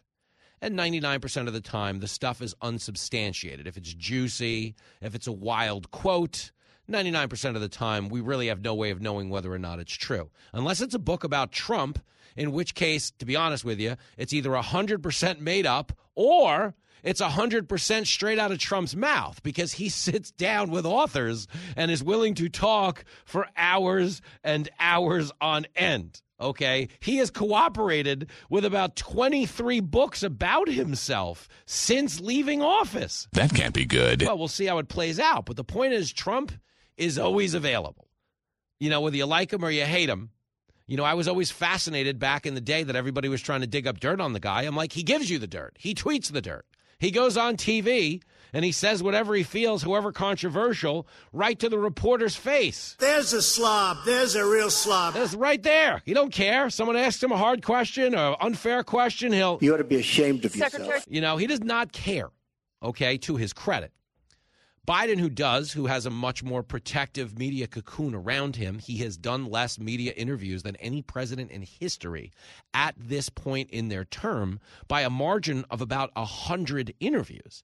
Biden sat, technically speaking, for seven interviews last year, and all seven of them had scripted questions and topics that were chosen ahead of time. Biden's lost his marbles. I don't know if he ever had them, but the point is he's being protected in a media cocoon because any objective observer would tell you. We have a president that is clearly not all there. But in his passing moments of seniency, according to this Politico report, understand Politico exists to get Democrats elected. Politico exists to tell you everything's fine. And if it's not fine, it's because racist white people on the right are ruining it for you. That's how political work. That's how the Democratic media ethos works okay? Everything's great. And if it's not great, uh, racist, white people, white privilege, MAGA. Rah! That's what they do. It's stupid, but this is the world we're living in. They're children. They've completely infantilized the world. Everyone is bereft of critical thought, unable to think and venture outside their intellectual uh, echo chambers that they all occupy. But Politico writes that word got back to Biden that second gentleman Douglas Emhoff had been complaining about Harris's policy portfolio, which her allies felt was hurting her politically. Oh, boo, hoo! Oh, they gave me the tough assignments, Kamala complained. Her husband complained. Yo, if you're second in line to the presidency, okay, a job that does not allow you to determine which assignments wind up on your desk. I don't want to hear a damn thing about, oh, I had a tough day. Oh, it's not so good for me with the politics. Kamala's awful with her weird laugh. These people are embarrassing. Embarrassing. Everybody's a victim. I'll give you a Michelle Obama clip by the time I'm done screaming like a lunatic. I ate the good Tide Pods today. I'm on the 5 at 5 p.m. I'm filling in for Gutfeld. He was supposed to be here, but they couldn't get a kid seat in the taxi. I'll be on Hannity tonight at 9 o'clock as well. But right now, I'm just ranting like a loon with you. Why? Because we're living in the death of shame. Okay, so the Harris family, who want you to believe they're qualified, they're qualified to be president someday. Okay, but they're complaining about the assignments because they're hurting her politically. So when she thinks of the southern border, she's not thinking about how do I, I don't know, solve the problem and stop the flow of fentanyl that's become the leading cause of adult death in America. She's not thinking about that. She's not thinking about, oh, 30% of the women get sexually assaulted. She's not thinking about the millions of children that have been sold into child prostitution because of her indifference at the southern border. She's thinking about what? Her poll numbers. It's people with a dirty mind that think like that. Filthy mind. According to the book, Biden was annoyed when he heard she was complaining about her assignments. He felt as though he hadn't asked Harris to do anything he hadn't done as vice president himself, and she'd begged him for the voting rights assignment. So basically, what she wanted to do is she wanted to get on TV every day and yell racism. I'm a woman of color, racism. That's what she wanted to do. That's the playbook. It's the easiest gig on the schedule. It's Democrats have gotten so lazy from it, it's now become a detriment to them. Calling somebody a racist used to stop traffic in America. What the hell did you just say? In fact, it was frowned upon. They'd be like, "Oh, so and so just played the race card." Shame on you to invoke racism when there's clearly a substantive ground to be criticizing people for. But somehow, okay, 20 years ago when you didn't play the race card because it was shunned because it looked cheap and everybody knew it, we now applaud the praying of the race card. It's now a coveted assignment in Washington because it had become effective for a long time. Democrats just call everyone racist so they go along with their stupid ideas. Totally. But now the race card did become a little ineffective in that the facts just don't bore it out. Like they told you Georgia's voter ID law was worse than Jim Crow. It was Jim Crow on steroids. This is Jim Crow on steroids, what they're doing in, in Georgia. But what happened? That law that was Jim Crow on steroids. Jim Crow, an era where they beat people up so they didn't vote, burnt their houses down so they were scared to go to the polls. Biden wanted you to believe this was worse than that. This guy's a serious ass. Of course he is. But again, Jim Crow on steroids, as he called the law, resulted in the highest voter turnout in the history of the state of Georgia. Oh,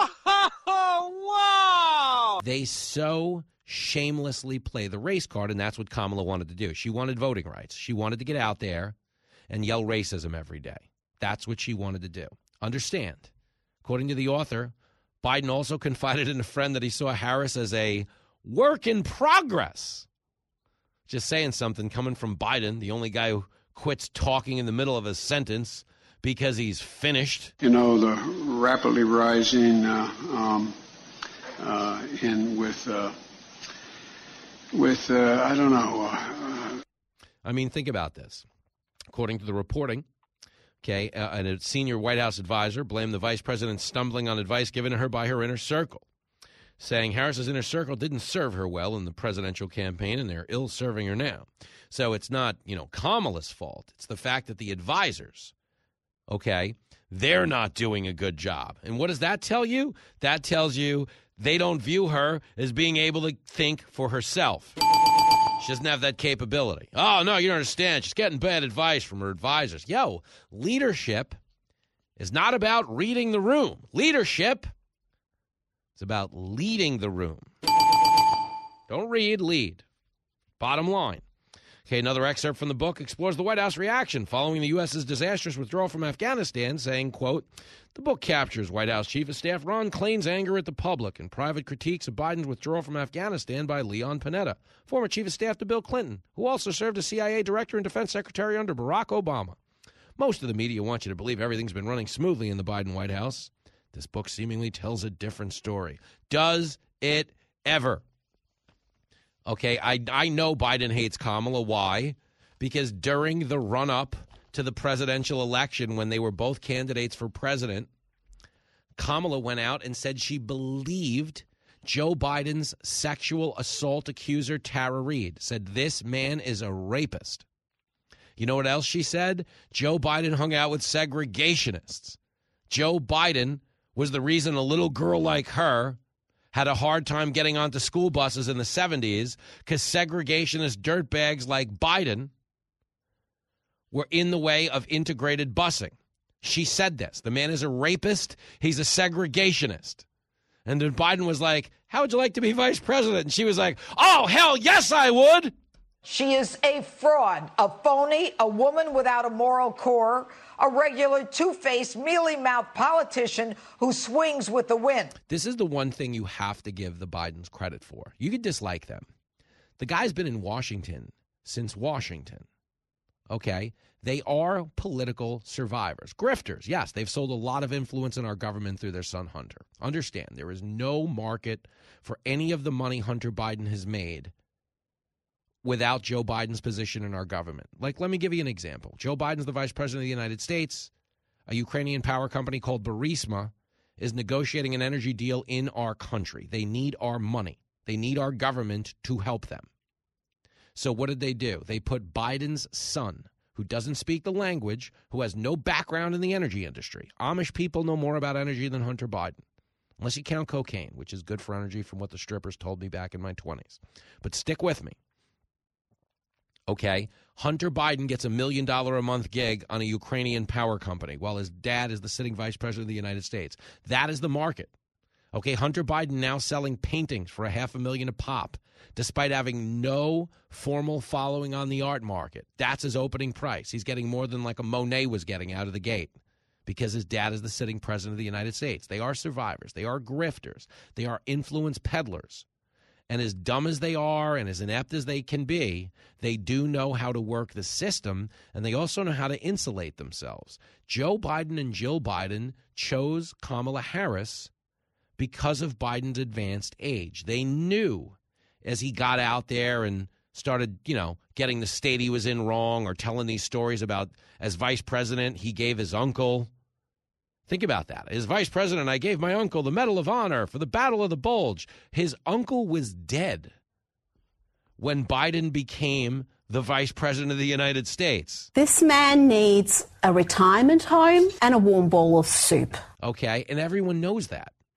But the reason there's no saber rattling around the 25th Amendment is the Bidens knew when they picked her that she sucked and that as bad as Biden could be, as awful as the country might get, no one was ever going to throw him out of office because of two words President Kamala. No, God! No, God, please, no! No! No! Critics are calling it the funniest show on the radio. I'm funny how? I mean, funny like I'm a clown, I amuse you. This is Fox Across America with Jimmy Failla. I almost had it.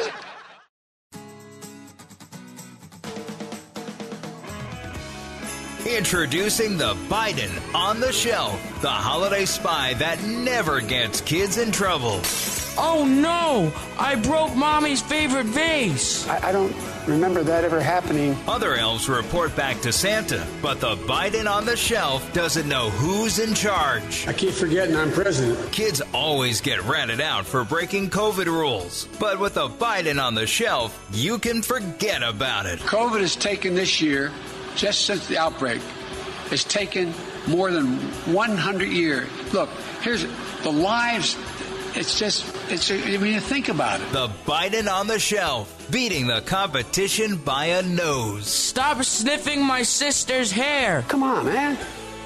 It is Fox Across America with Jimmy Failla. Biden on the shelf, not exactly flying off shelves, although the Biden himself flew off his bicycle a couple of times this year. Man, what a time to be alive. Uh, we have some news to report. Uh, Mike, is it confirmed that through a vote of 68 to 29, they have passed the omnibus spending bill? Is that a thing? That is confirmed, yeah. Wow, the omnibus spending bill, $1.7 trillion in unaudited spending, mostly park, has gone through, and you're about to pay for it. Just hold on to your pocketbook. They just put a lien on your money, your savings, and your retirement. Seriously, everybody listening, if you care about the country, call up your local radio station and tell them to hire people who do radio the way I do. Okay, maybe not with, you know, this level of skill and entertainment value and production value. Like, this is the best radio team in the country. I'm not being arrogant. It's just a statement of fact. We just work harder and we're more talented, and it means more to us because we're new and this is exciting. Everybody else is loaded and they're rich and they're not trying that hard. It's like think of your favorite band in the world. Their first breakthrough album is always better than their 12th or their 13th. Why? Because they don't have the moral imperative to apply themselves anymore. Okay? We do. We care okay, for too long, radio, TV, you know, it's so hyper partisan that nobody, nobody, okay, is finding common ground. It's usually conservative talk radio as guys not just preaching to an audience that agrees with them, but yelling at them. They're not preaching to the choir, they're yelling at the choir. We need people to get back to a point of being reasonable on the radio because, if anything, it'll grow the common sense movement, not the Republican movement okay? In this moment that we find ourselves in, yes, of course, I support conservative values, unapologetically so.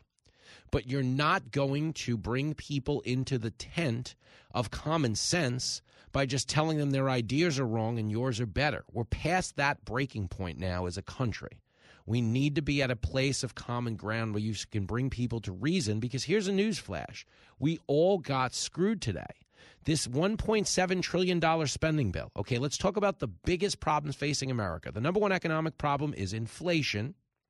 We just printed and spent $1.7 trillion. Thanks, big government weenuses. For real. And why do I say that? Because this will lead to more inflation. Okay, so did we address the number one economic issue? The answer would be no. Okay, Number two issue, which could be the number one issue, is the southern border. Leading cause of adult death in this country right now is fentanyl making its way into the country. Does anything in this bill address the southern border? The answer would be no. No. Spend $45 billion on Ukraine's border is what we did. And again, we're not rooting for Putin here, but at some point you'd like to feel like America is the priority. But why is America not the priority? Because Washington is doing what Washington cares about. They're not doing what the voters care about because for too long, politics became an exercise in beating the other guy. Well, as long as we beat those Democrats, rah! No, Republicans, rah! We gotta get them. And you just get out there and say anything you want. Okay. And that's what we did. And now we find ourselves in a situation where 99% of the government can give a rat's ass what you care or what you need as long as they keep getting elected. Correct the mundo.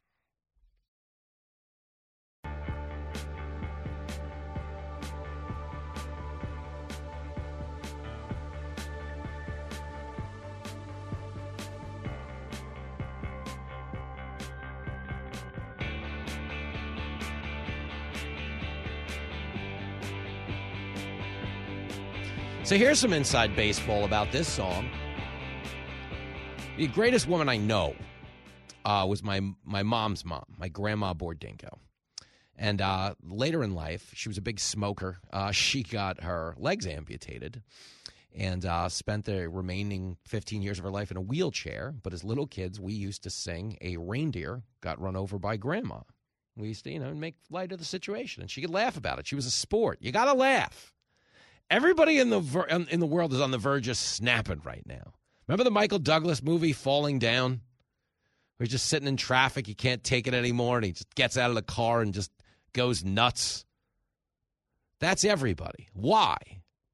Because we've got dirtbags in Washington running this country into the ground. Okay, you're not going to turn things around from a place of rage. You're going to turn them around from a place of reason. You got to be calm. You got to laugh. You got to have fun. You got to play the hand you're dealt. My grandma, who ran over the reindeer, oddly enough, it might have been drinking too much eggnog, just as they said in the song, no doubt about it, if you know anything about my family, uh, but was always a, a source, a force multiplier of fun, as is her, her daughter, my mom, and my Aunt Fran. They're great time gals, just really fun. And uh, that's what you need to be, especially now. It's a, it's a superpower, it's a coping skill, but it's also the way to bring people to your side of the argument, to your side of the aisle. You know, when you realize all the points I make on the show are not conservative points, they're American points. They're points that should resonate with all Americans. Because the truth is, uh, you know, we are supposed to be teammates. We all live in the same country, we all play for the same team. But sadly, now, okay, the team is voters against politicians. Most of what's going on in Washington is going on with its own self interest in mind. Okay? The only people looking out for you were the people who voted against the omnibus spending bill, whoever they are. Okay? We'll name names, we'll salute them. Okay? Because they put the country's interest first. The people who passed a 4,100 page bill without even time to read it, allocating, you know, billions of dollars worth of pork. That's not right. It's not right. It's not good. So I'm always saying on this show, of course I'm a conservative, unapologetically so. Proudly American. But I've still got to be willing to criticize a political party if it's not doing my bidding. You don't just say, well, they get a free pass because I'm a part of that. No, it's not how it works. Okay? Mitch McConnell sucks when Mitch McConnell said, you know, the number one priority for Republicans is, you know, funding the war in Ukraine. what? Is it though? Is anyone any Republican who's worried about like a single mom trying to feed a family or a senior citizen on a fixed income going, yeah, you know, listen, that stuff's important and all, but more importantly, there's a battle over in Ukraine and we're going to send them a unaudited $100 billion. And once we get that priority, we'll figure out how you guys can stop starving. that's not a number one priority. It's not a top 10 priority. If you pulled the if you pulled a country, people be like, who cares? And it's not to say you shouldn't help. It's not to say you shouldn't wanna. But if you're $32 trillion in debt and you're just like, well, here's a 100 billion. What do you want from me? He showed up in a sweatshirt. Here's a 100 billion. Okay, I'm telling you, you're being reckless. You're being irresponsible and that is, you know, spe- it's not specific to one party. I do a lot of criticizing of the Democrats because they've controlled, you know, all three houses of Congress. So yes, if you've listened to the show the last two years, you've heard me, you know, yapping a lot about the Democrats because they're the ones in charge. Bottom line, you know, as you look around the country, everything sucks in Mr. Biden's neighborhood. Everything sucks. Okay, crime is bad. Inflation is worse the fuel crisis artificially in check right now, but gas is still a hell of a whole lot higher than it was when he took office. We're not energy independent the way we were, and we've sold out our energy independence to placate the environmental yahoos in the far left. They're crazy. Not only are they crazy, but they're stupid. They don't understand energy. They tell you they care about pollution. But do you understand we're outsourcing our energy production to countries that cause more pollution than we do? And then we're burning extra fuel just to get that that fuel back into our country. This is ridiculous. But that's what we're doing. So do you understand? The people on the left no idea. The people on the left are like, "Oh, injustice and oppression." All the green energy is coming from slave labor and child labor. All of it. There is more slave trade in in the world right now in 2022 than there was before the Civil War. That's reality. Okay, and really think about that for a second. We hold America hostage over what it did 200 years ago constantly. Systemic racism, white privilege, that whole thing. But we do that while simultaneously doing business with countries that are perpetrating all of those human rights atrocities right now as we speak. I admire your honesty. Okay, somebody's got to be honest with you. Dude, I'm a, you know, as broadcasters go with the reach that we have, like there's not a lot of me out there. There's not. And I'm not saying that like, oh, I'm cool. Whoa. Because I'm not. I'm not an activist. I'm a talk show host. I care about you. I care about your life. I care about the quality of life in this country. A lot of people got rich by catering to one side, yelling and screaming about the other. And hey, that's entertainment. Drove home from work today, got mad at the liberals. Woo! Did you fix anything? No. Did the guy getting you mad at the liberals fix anything? No. He just told you to vote. And then the election came and went. You didn't get what you wanted, or you did. And he just yelled at the other side again, told you to vote, sold you a book. We're not doing that. It's not a book on sale on this show. And it's not to say that people writing books are bad people, because a lot of the guys, especially on the conservative side, are actually writing really great books that are wildly entertaining. But the point is, I am not here for the express purpose of milking my media relevance for all it's worth. Okay? I am here because somehow God has graced me with this once in a lifetime opportunity, and I'm trying to use it as a force multiplier for good in this country. Okay, that's what I'm trying to do. It's not a lot of me out there. I promise you. I know everybody. Everybody. Fascinating, man.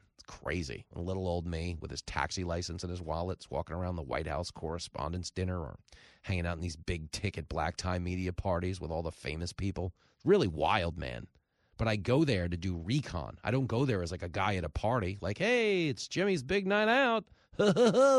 I actually go there and talk to everybody and really apply the horse sense that I accumulated in all my time driving a taxi and traveling the country doing stand up to really kind of peer into you know the truth of who these people are whether they're the politicians that represent us or they're the media figures that broadcast to us Okay, I know everybody now. It's wild, man. And it's wild to know as much as you do and realize, you know, in Washington, the amount of guys that care about you can be counted on maybe two hands. Like literally maybe two hands. There's 435 members in Congress. Say, all right, I'll give you this. Okay, let me correct myself. There's 435 members of Congress. 20 of them give a rat's ass about you. 20 of them. Okay. There's a uh, hundred people in the Senate realistically, I'm, I'm serious, okay? 40 of them care about you. So between the 100 senators, the 435 congressmen, okay, you're not even 100 out of 535 in terms of people who care about you. Most of them care about themselves and nothing else. He's a lousy dad, but he's right. You know, and it's fascinating to know that. And it's what I'm trying to fight through. You know, if I had an activism, you know, because I always say, you know, this is just a talk show. I'm not going to tell you how to vote. But if I had an activist cause, the cause is just like America. If you could actually get people to be like, yo, the way we do politics now is stupid, you know, then maybe you could have an impact. You know, one of the reasons you've heard me criticize Trump on this show quite a bit is because while I think his policies are great for the country, there are moments where he does things uh, to the detriment of that movement, to of his mission, of this country's mission. Just the way I'll trash Biden, just the way I'll certainly certainly trash a guy like Obama, who was the most overrated president in the history of the country. I don't see you doing any better in the booty department. Obama's signature foreign policy accomplishment was giving $50 billion in cash assets to the biggest state sponsor of terrorism in the world. You suck! Think about that. Yeah, the Iranian nuclear deal. We're not even in the deal anymore, and we shouldn't have been in the deal the non binding Paris Climate Change Agreement. You know, you could like Obama. Ah, oh, he slow jammed the news on The Tonight Show. That was great. Yeah, it was. Meanwhile, we were paying for weapons to get shot at our own soldiers through the proxy war that Iran fights with us every damn day. These people are terrible at their jobs. Okay, I consider being good at my job, not necessarily the reach or how much we laughed or how much fun we had. And believe me, we're doing all of that really well. Okay, the things that matter if you're syndicating this show, we are checking the hell out of those boxes. But the thing that matters to me is you. Okay, and we need more of that in Washington if we're ever going to have a chance. What can I tell you, kid? You're right. When you're right, you're right. You're right. It's the show that helps you assemble your presence. No, no, no, you're doing it all wrong. It's Fox Across America with Jimmy Failla.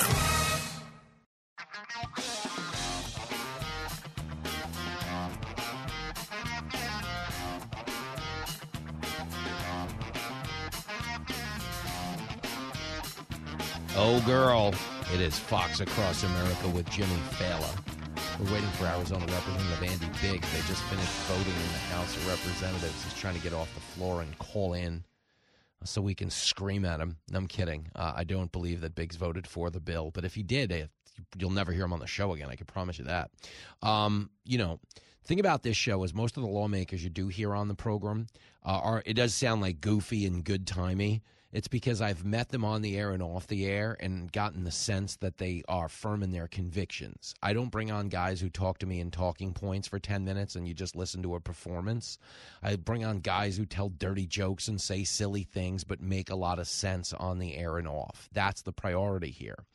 And uh, I got to tell you, when I was looking at, you know, all the excess pork in this bill, it's really amazing how brazen it all is. It's most of what the bill is, you know, and they hold us hostage because they say, well, the government's going to shut down and you wouldn't want the national parks and blah, blah, blah. The government is ruining everything it touches. What is the old Ronald Reagan joke? You know, the scariest language, the you know, words in the English language. I'm from the government and I'm here to help. Okay, the government sucks. The reason we're supposed to, okay, thrive in a capitalist system of free enterprise is because the private sector, the free market, fosters competition, necessity being the mother of invention. Okay, that competition drives innovation and leads to better products.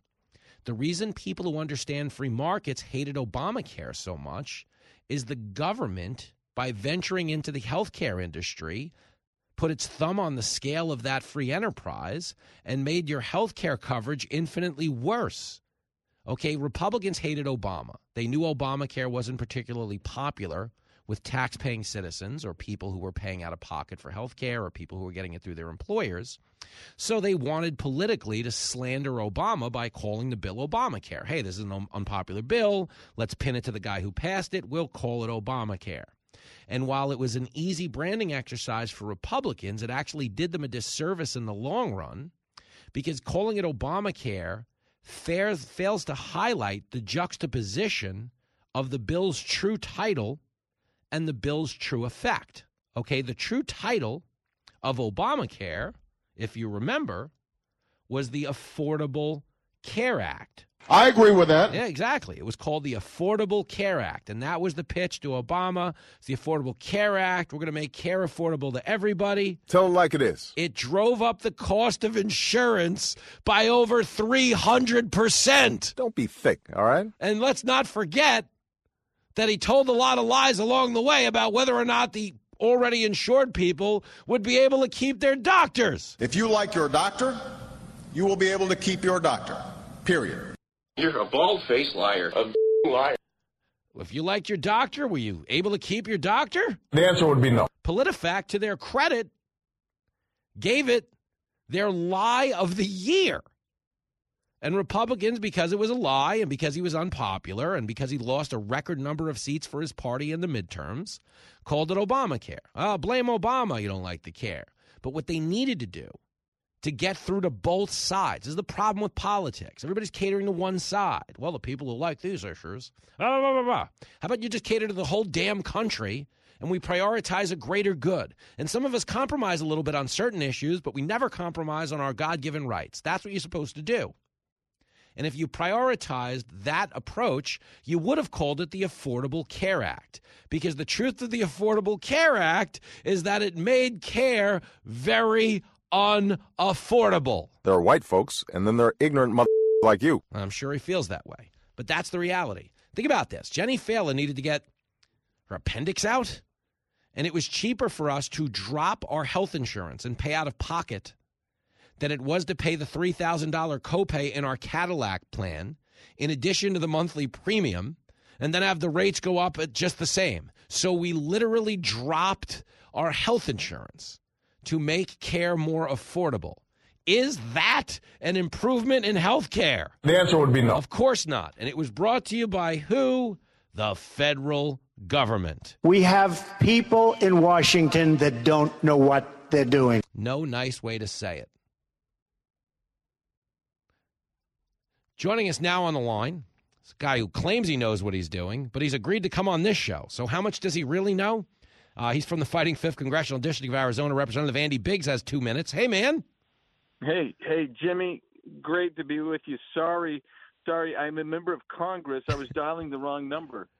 well, Um, well, it sounds like everybody dialed the wrong number on this omnibus bill. Oh yeah, yeah. It's bad. It's bad stuff. You know.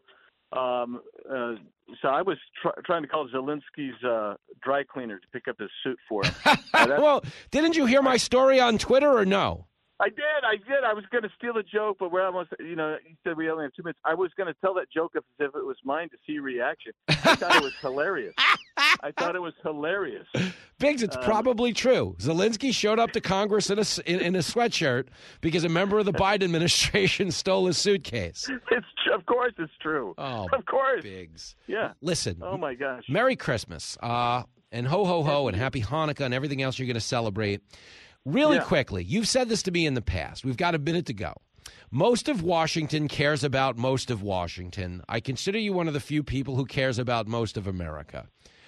Uh, could there be anything better for Christmas than truly being able to drain the swamp? No, no, and there's so many ways, right? You know, we should be basically um, saying no to the omnibus bill. Um, and, and now, guess what? We're hearing that Biden might not be able to get the omnibus bill signed by the end of business on the 23rd. So they're going to run a, uh, a, a short-term CR to the 30th to give him time. That's the rumor. I don't know if that's true, but that shows how incompetent this whole joint is. And you're we're we're being trusted with trillions of dollars. Crazy. And uh, it's it's it's going to be the destruction of this country. You get it. really is. Listen, I spent my 20s investing in blackjack and fast women. I'm not exactly an expert on fiscal responsibility, but even I know a bad bill when I see one. Hey, happy holidays, my friend. Merry Christmas. Ho, ho, ho. You too. We'll do it in 2023. There he goes. There we go. See you tomorrow to wrap it up.